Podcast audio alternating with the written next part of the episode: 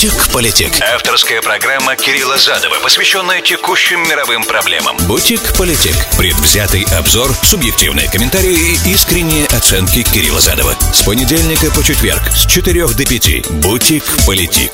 Сказал, как обрезал. Приветствую, друзья, с вами Кирилл Задов, это Бутик Политик. Сегодня 22, 28 июля года 2022 в 20-х запутался, видите. Много разных чисел приходится все время держать в голове. Четверг сегодня последний рабочий день для Бутик Политик, поэтому сегодня о главных вещах поговорим, да, слон, elephant in the room, да, слон из комнаты никуда не ушел, война продолжается, поэтому давайте начнем с нее. Некоторый момент надо проговорить. И потом на китайскую тему переключимся, и телефонный разговор сегодня был, и пришла между Байденом и Си Цзиньпинем, и пришла определенная информация относительно развития китайской экономики, что там происходит. Могут ли, короче, стороны позволить себе конфронтацию, да? Сверхидея этого разговора, продолжая разговор позапрошлой, по-моему, программы относительно того, может и когда Китай нападет на Тайвань, в этом же ключе, потому что неделя, как бы она вот по этим двум векторам развивалась, и нужно как бы ее, наверное, логично этими двумя векторами, в принципе, завершить. Да, российско-украинско-американский, мы американо-китайский. Вот примерно такой план на сегодня. Вы можете мне писать 347-460-0877. Это смс-портал прямого эфира. Для всех, кто в прямом эфире меня слушает, Нью-Йорк, Филадельфия, application iHeart, application RUSA радио везде в нации, сайт RUSA.FM везде в мире, там тоже есть видеоопция. Кстати, можно смотреть, что происходит, прям голову говорящую наблюдать. Вот. И все, кто смотрит меня на YouTube, оставляет комментарии, подписывается на канал. Огромное спасибо. Во-первых, я люблю интеракцию. Я там могу тоже отвечать в YouTube. Иногда это надо делать в программе, чтобы все ответы и вопросы эти слышали. Потому что они всех касаются, наверное. А иногда не надо. Поэтому заходите, найдите Кирилл Задов на и, или Бутик Политик, ищите либо так, либо так. И подписывайтесь на канал. Там помимо того, что происходит в эфире, есть что-то, что происходит еще и вне. Вот. А, и опять же, там архив очень большой уже достаточно за несколько лет последних есть. Тут на SoundCloud архив самого начала существования передачи в ежедневном формате. А, всем, опять же, кто там хочет какой-то вопрос задать на SoundCloud, ищите меня в Facebook, Twitter, задавайте ваши вопросы там, потому что это запись. Бутик-политик. Сказал, как обрезал. Сегодняшний день характеризовался особо серьезными обстрелами северной части Украины со стороны России. Впервые за достаточно большой срок был обстрелян а, северный пригород Киева, Выжгород, там была обстреляна военная база.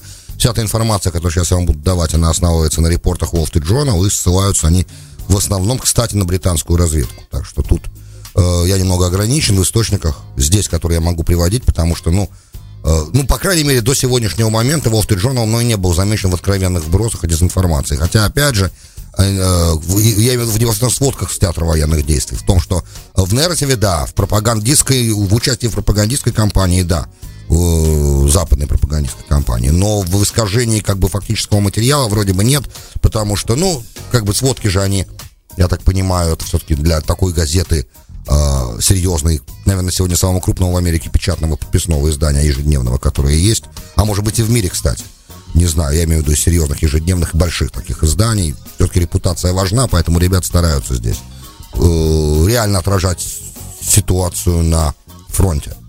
Э, база была обстреляна военная, о потерях ничего не сообщается, никто ничего не знает здесь, но любые сообщения об этих потерях, как мы понимаем, всегда бы являлись частью пропагандистского нарратива либо с той, либо с другой стороны, поэтому все эти данные о потерях, они вообще в данном в контексте этой передачи роли никакой не играют.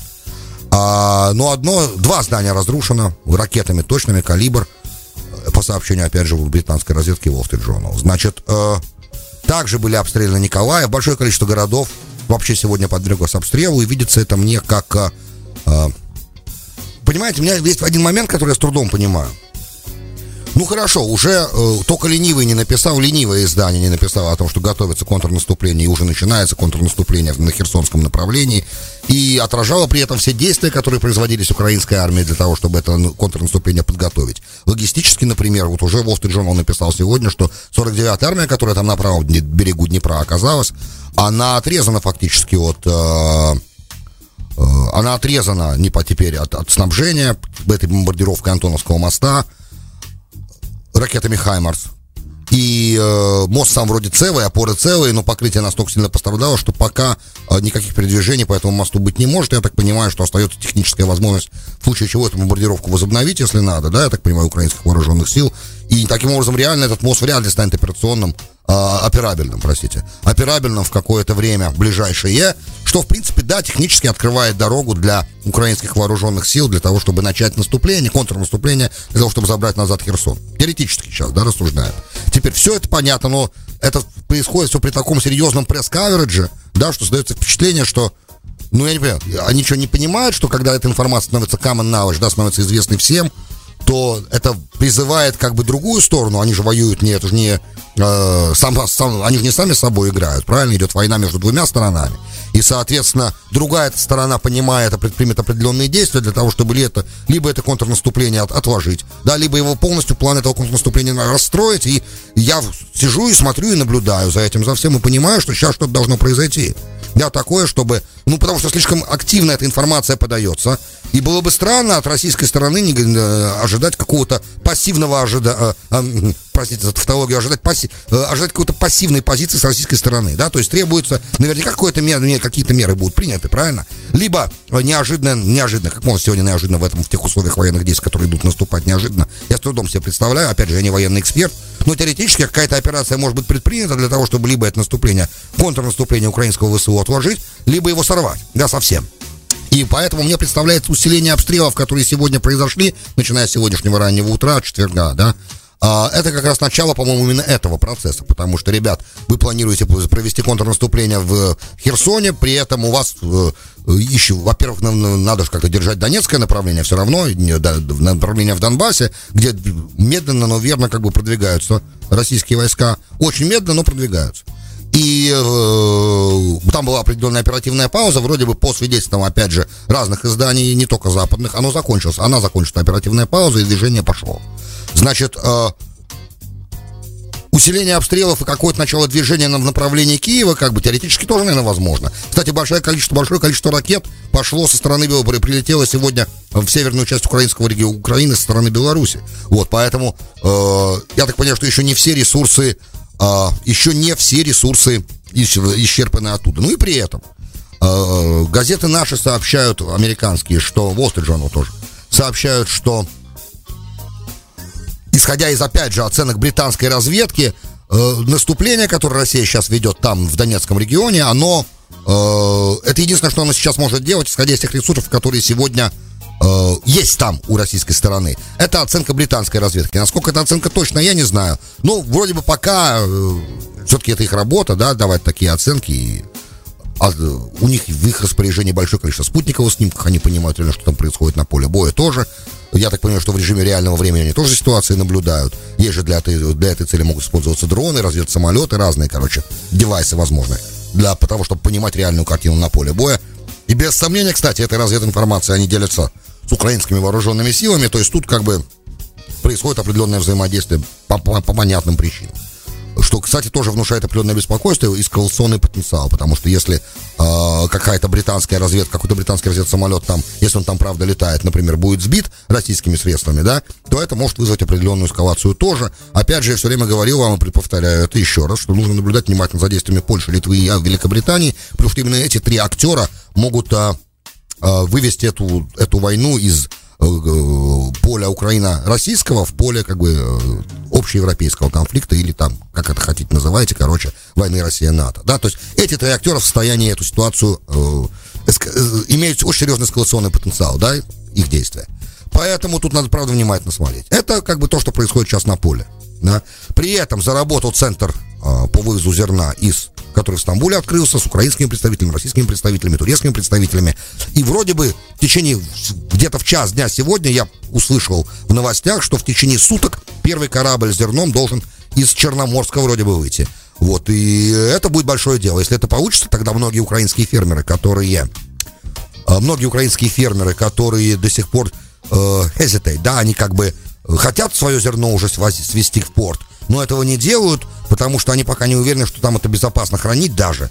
И они некоторые хранят в специальных ангарах около своих, как бы, в местах, где они собирают урожай. Пока так. То есть еще не все зерно, которое надо вывозить прошлого, прошлого урожая вот этого, да, еще не все зерно э, подвезено к, к месту экспорта, то есть к портам. но если первый корабль пойдет, и хоть какое-то время пройдет, и несколько других кораблей пойдет, мы говорим 25 миллионов тонн. Ребята, это огромная цифра, правда. Очень большая, и да, если это зерно попадет на, выйдет на экспорт нормально, то, глядишь, во всем мире цены на пшеницу снизятся, и вообще это как бы серьезно снизит опасения по продовольственной безопасности общемировые, поэтому понятно, что Гутерреш, честь ему, кстати, и хвала за все те усилия, которые он предпринял для того, чтобы это произошло. Это огромная его заслуга, и, кстати, в данном случае все те, кто говорят, для чего нужна Организация Объединенных Наций, вот примерно для таких ситуаций нужна. Далеко не всегда ООН имеет возможность э, предотвратить конфликт или разрулить его, но внутри конфликта часто то, что называется менедж, да, э, решать какие-то попутно возникающие серьезные вопросы для э, из того, чтобы избежать как-то более серьезных осложнений для всех остальных стран, да, он может делать. И вот мы видим классический пример того, что произошло. То же самое мы видели в Йемене, когда нужно было разблокировать разные порты в Йемене. А мы видели как, э, усилия ООН, лично Гриффитса, да, когда э, решались вопросы по перемирию в Швеции. Он был инвоем э, по, по Йемену Организации Объединенных Наций. То есть мы видим, что он работает. И сегодня как раз Гриффитс, по-моему, контролирует э, от э, Гутерреша лично его инвой по вот вопросам этого вывоза зерна. Это большое очень дело. Будем надеяться, что все получится. Все должны за это молиться, потому что жизнь огромного количества людей зависит от того, удастся ли это начать делать. Вот я так понимаю, что понимание этого есть э, у России тоже. Именно поэтому тот удар по Одессе, на который все ссылаются, который произошел до, да, в эту субботу произошел, до, до, две ракеты, которые да, в порт прилетели, прилетели именно до момента начала непосредственно логистической операции, да, до того как. Будем надеяться, что ничего подобного не произойдет в ближайшие дни тоже. А теперь, в связи, давайте посмотрим, есть вопрос сразу, хочу на него ответить, пока, потому что иначе потом мысль по древу, мысль по древу растечется, я не смогу. А, добрый день, 6053. Э, э, а где связь бомбардировок Киева и контрнаступления на юге и востоке? Киев, север. Спасибо, Олег. Я же только что объяснил, да? Что, в принципе, а, когда у вас север находится под ударом, и теоретически возможны же разные вещи. Опять же, Олег, я не военный эксперт, но хочу сказать, что теоретически, когда вы знаете, что у вас возможно потенциально на юге большое контрнаступление на вашей позиции, и часть ваших войск отрезана от снабжения, то, что сейчас, я так понимаю, происходит из-за э, неоперабельности Андрея Антоновского моста, то вы можете предпринять разные достаточно жесткие и рискованные меры для того, чтобы это контрнаступление отменить. Начинаются подобные действия, может быть, потенциально начинаться тяжелыми обстрелами, которые, начало которых мы сейчас наблюдаем. А потом это может быть неожиданная десантная операция. Теоретически, да, мы же мы можем тут фантазировать сколько угодно. Ваш вопрос хороший, конечно, да.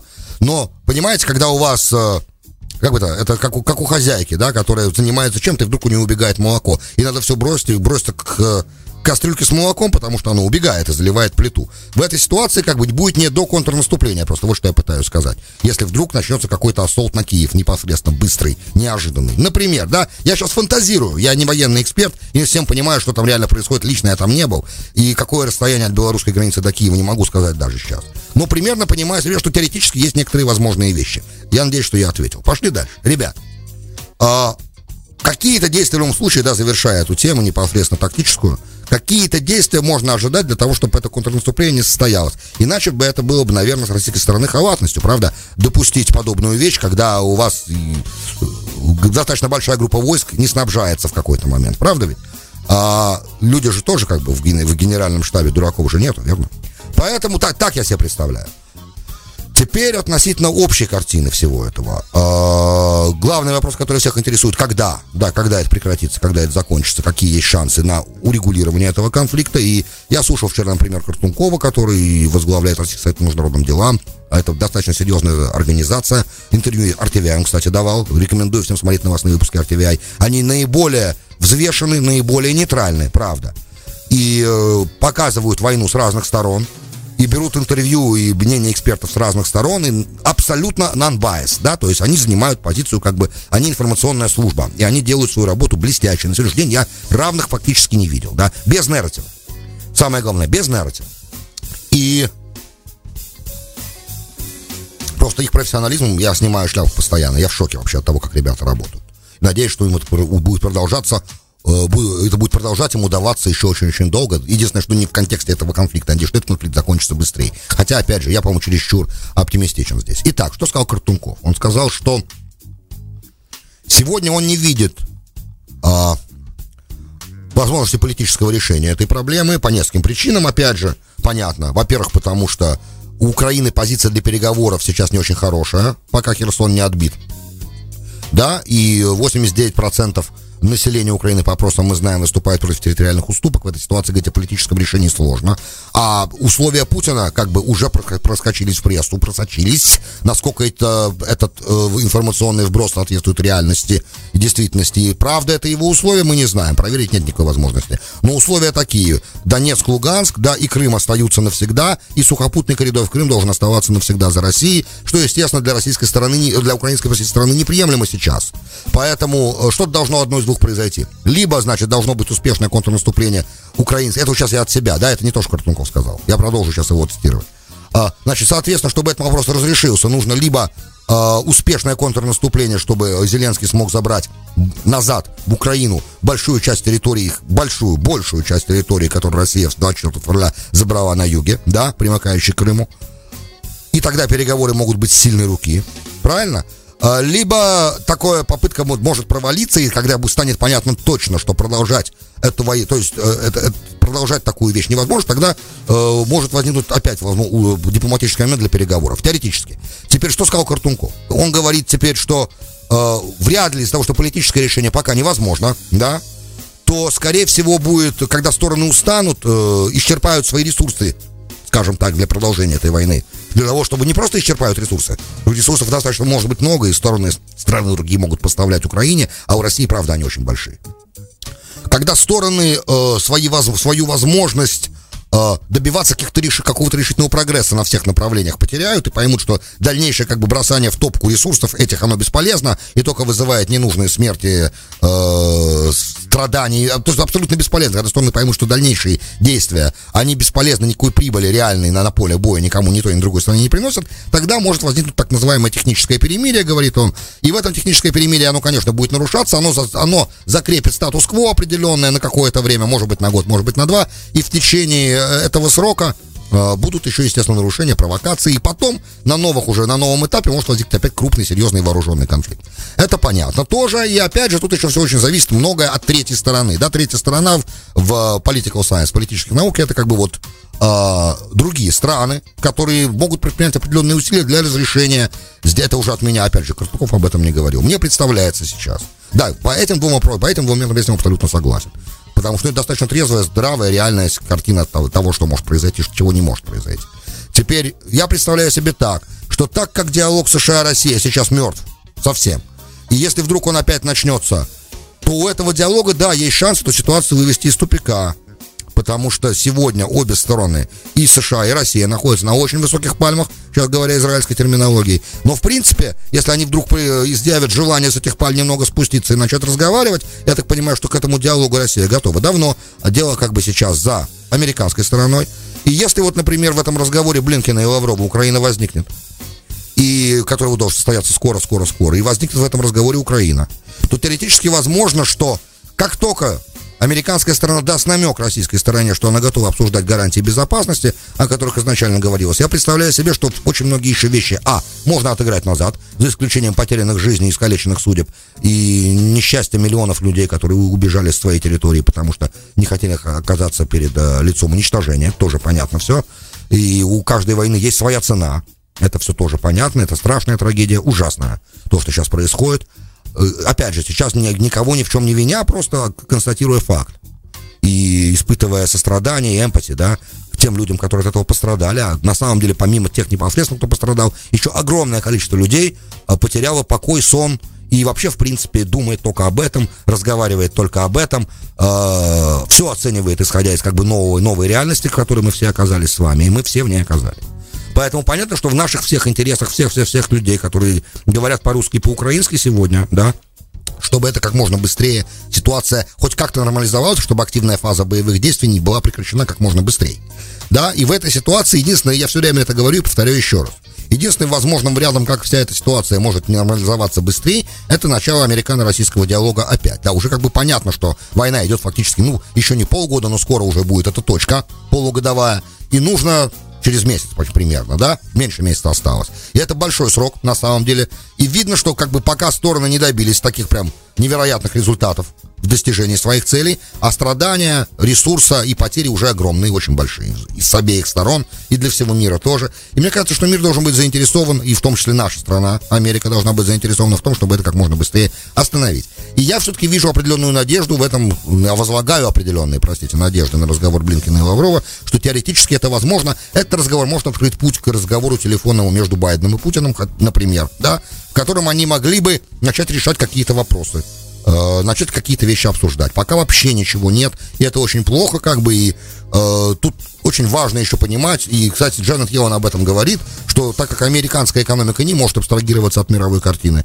глобальная ситуация неприятная очень, и очень много кризисов возникает сейчас попутно параллельных, а, косвенно связанных с войной или напрямую, или, или напрямую связанных с войной, которые тоже, естественно, зеркально влияют на американскую экономику, ставя на нее еще больше ограничения, чем те, в которых она есть сейчас все считая вместе, и цену на энергоресурсы, и цену на продовольствие, и э, разрушение supply chain, да, цепочки поставок, и э, напряжение нашей оборонной системы тоже. Эти ракеты для Хаймерсов по некоторым источникам могут закончиться в какой-то момент у, у Соединенных Штатов. Надо их быстро делать тоже. И никто не думал о том, что вдруг неожиданно придется быстро делать эти ракеты. Это тоже занимает это тоже определенный процесс. В общем и целом, переводить прямо сейчас наше производство американское прямо на совсем военные рельсы, я не думаю, что входит. Надо как бы еще и возместить то оружие Западной Европе натовским партнерам, которые это оружие поставили в Украину тоже. Потому что законы безопасности не позволяют а, оставлять без тяжелых вооружений а, европейскую европейские армии натовские, потому что там-то как раз все это и происходит, и они сейчас очень нервничают, потому что, как мы уже поняли из предыдущего сегмента, да, э, Великобритания, Польша и Литва могут сыграть неожиданно, типа неожиданно, и спровоцировать намного более широкий конфликт, чем тот, который есть сегодня. И в такой ситуации нельзя оставлять эти страны невооруженными полностью, как они должны быть вооруженными. Поэтому тут много чего происходит. И я так понимаю, что в интересах всех, как только американская администрация на, своем, на своих весах, взвесь, взвешивая все, если, конечно, прагматично, рационально взвешивая все, поймет, что продолжение этого конфликта для США невыгодно, и экономические, и политические, для демократов в данном случае, для демократического истеблишмента, тут же появится заинтересованность в диалоге. Я так себе это представляю. И потенциально, или какие-то внешние, но я трудом представляю себе сейчас какой-то внешний фактор, который мог бы заставить Америку а, перейти к, э, от конкретной конфронтации с Россией к диалогу. Очень сложно себе представить, только если, правда, реально Китай нападет на Тайвань. Но об этом мы поговорим, ребята, уже в следующем сегменте. Бутик-политик. Сказал, как обрезал. Добро пожаловать в Бутик Политик, часть вторая. С вами Кирилл Задов. Сегодня 28 июля, год 2022, четверг. А, Китай, да, Китай. Ну вот, правда, до Китая одна, один еще момент есть. Мне написали только что вот в Ютубе на канале написали комментарий. А, Анатолий пишет. Добрый день, Кирилл. По поводу отправки зерна. Разговаривал с людьми из Одессы, кто занимается этим бизнесом. Говорит, что будет это сделано единоразово. Все, что в первой отправке корабли смогут забрать, э, твою визу и обратно, если он понимаешь, значит твою визу и обратно. А, то, то, то заберут, наверное, это, это корректор сработал. Обратно возвращаться зерном больше не будут, так как очень рискованная и очень дорогая страховка для судовладельцев на эти операции. Не знаю, как это за один раз они планируют вывести 25 миллионов тонн. Сомнительно, Анатолий, если честно. Если это так всего лишь один раз, и все, что там есть, они не смогут вывести, тогда очень сомнительно, в итоге ради чего весь этот сыр-бор. Да. Посмотрим. Если вы правы, это, конечно, печаль. Буду надеяться, что вы не правы. И опять же, что не будет никаких провокаций, что самое главное, так как там будут, я так понимаю, лосманы вести по специальным коридорам, потому что все территорию, всю акваторию не разминируют, а разминируют только проходы. Соответственно, я надеюсь, что ни один из кораблей не подорвется на мине, которая не разминирована, поэтому, да, которые там есть. Поэтому это тоже очень важный момент. Понятно, что страховка дорогая, да, и всякие провокации возможны здесь. Все возможно, но будем надеяться, что это не произойдет. Давайте молиться, чтобы это не произошло. Итак, разговор телефонный состоялся сегодня. Байден с Си Цзиньпинем поговорили два часа. Это много, кстати, для нашего президента Байдена. Честно говоря, он так долго уже давно не, под, вот, э, не разговаривал. Это откровенный, он был обеими сторонами охарактеризован как откровенный разговор. Стороны коснулись всех болезненных моментов. Да, и, естественно, э, продовольственной безопасности, войны в Украине, э, безопасности Южно-Китайского моря, э, разных всяких, всех-всех-всех-всех вопросов, поставок, э, как бы бесперебойного развития цепочки поставок, вопросов климата. То есть они коснулись и тех моментов, по которым у с Китаем, у США есть э, зона э, совместных интересов, да, которые они должны между собой как бы э, отрабатывать и сотрудничать в которых, и те моменты, которые вызывают наибольшие претензии обоюдные, да, то есть, э, я так понимаю, китайский промышленный шпионаж, например, тоже возникал, хотя об этом ничего не сказано, но, естественно, возникал момент э, э, Тайваня, он, естественно, возник, и, опять же, Си Цзиньпиня цитирует э, его его, его, его пресс-служба и говорит, что он предупредил, что э, Тайвань считает, Китай считает Тайвань своим, своей территорией, и, и любые как бы действия Соединенных Штатов по нарушению статуса кво, который сложился, они могут быть чреваты очень. Теперь, очень важный момент сейчас. Пелоси, правда, еще не сказала наш спикер палаты, да, не третий человек в стране. Она еще не сказала, что она посетит Тайвань. Он, это потенциально возможно, и Пентагон уже заявил, что он, мы не рекомендуем что Байден тоже процитировал, кстати, не в этом разговоре, а до этого, что военные говорят, что этого делать не надо. Это понятно любому нормальному человеку, что делать не надо. Лишний раз. С другой стороны, часть истребиная в Палате представителей, и республиканцы, кстати, тоже, не только демократы, есть там истребиные, а, они как бы говорят, что наоборот надо потому что нужно показать, что вот, и нужно, что, что мы не оставляем Тайвань, и что нужно с Тайванем подписать такой же договор в ближайшее же время, который с Израилем существует, что он как государство близкий союзник, представляет себе, будет получать миллиарды долларов американской помощи на постоянку военной. И это, конечно, нарушает статус очень сильно. Теперь давайте представим себе несколько вещей. Первое, значит, попутно, чтобы понимать, как китайцы думают. Нам, как думаем мы, мы понимаем, да? Это мы уже как бы этому посвящали время. Что китайцы?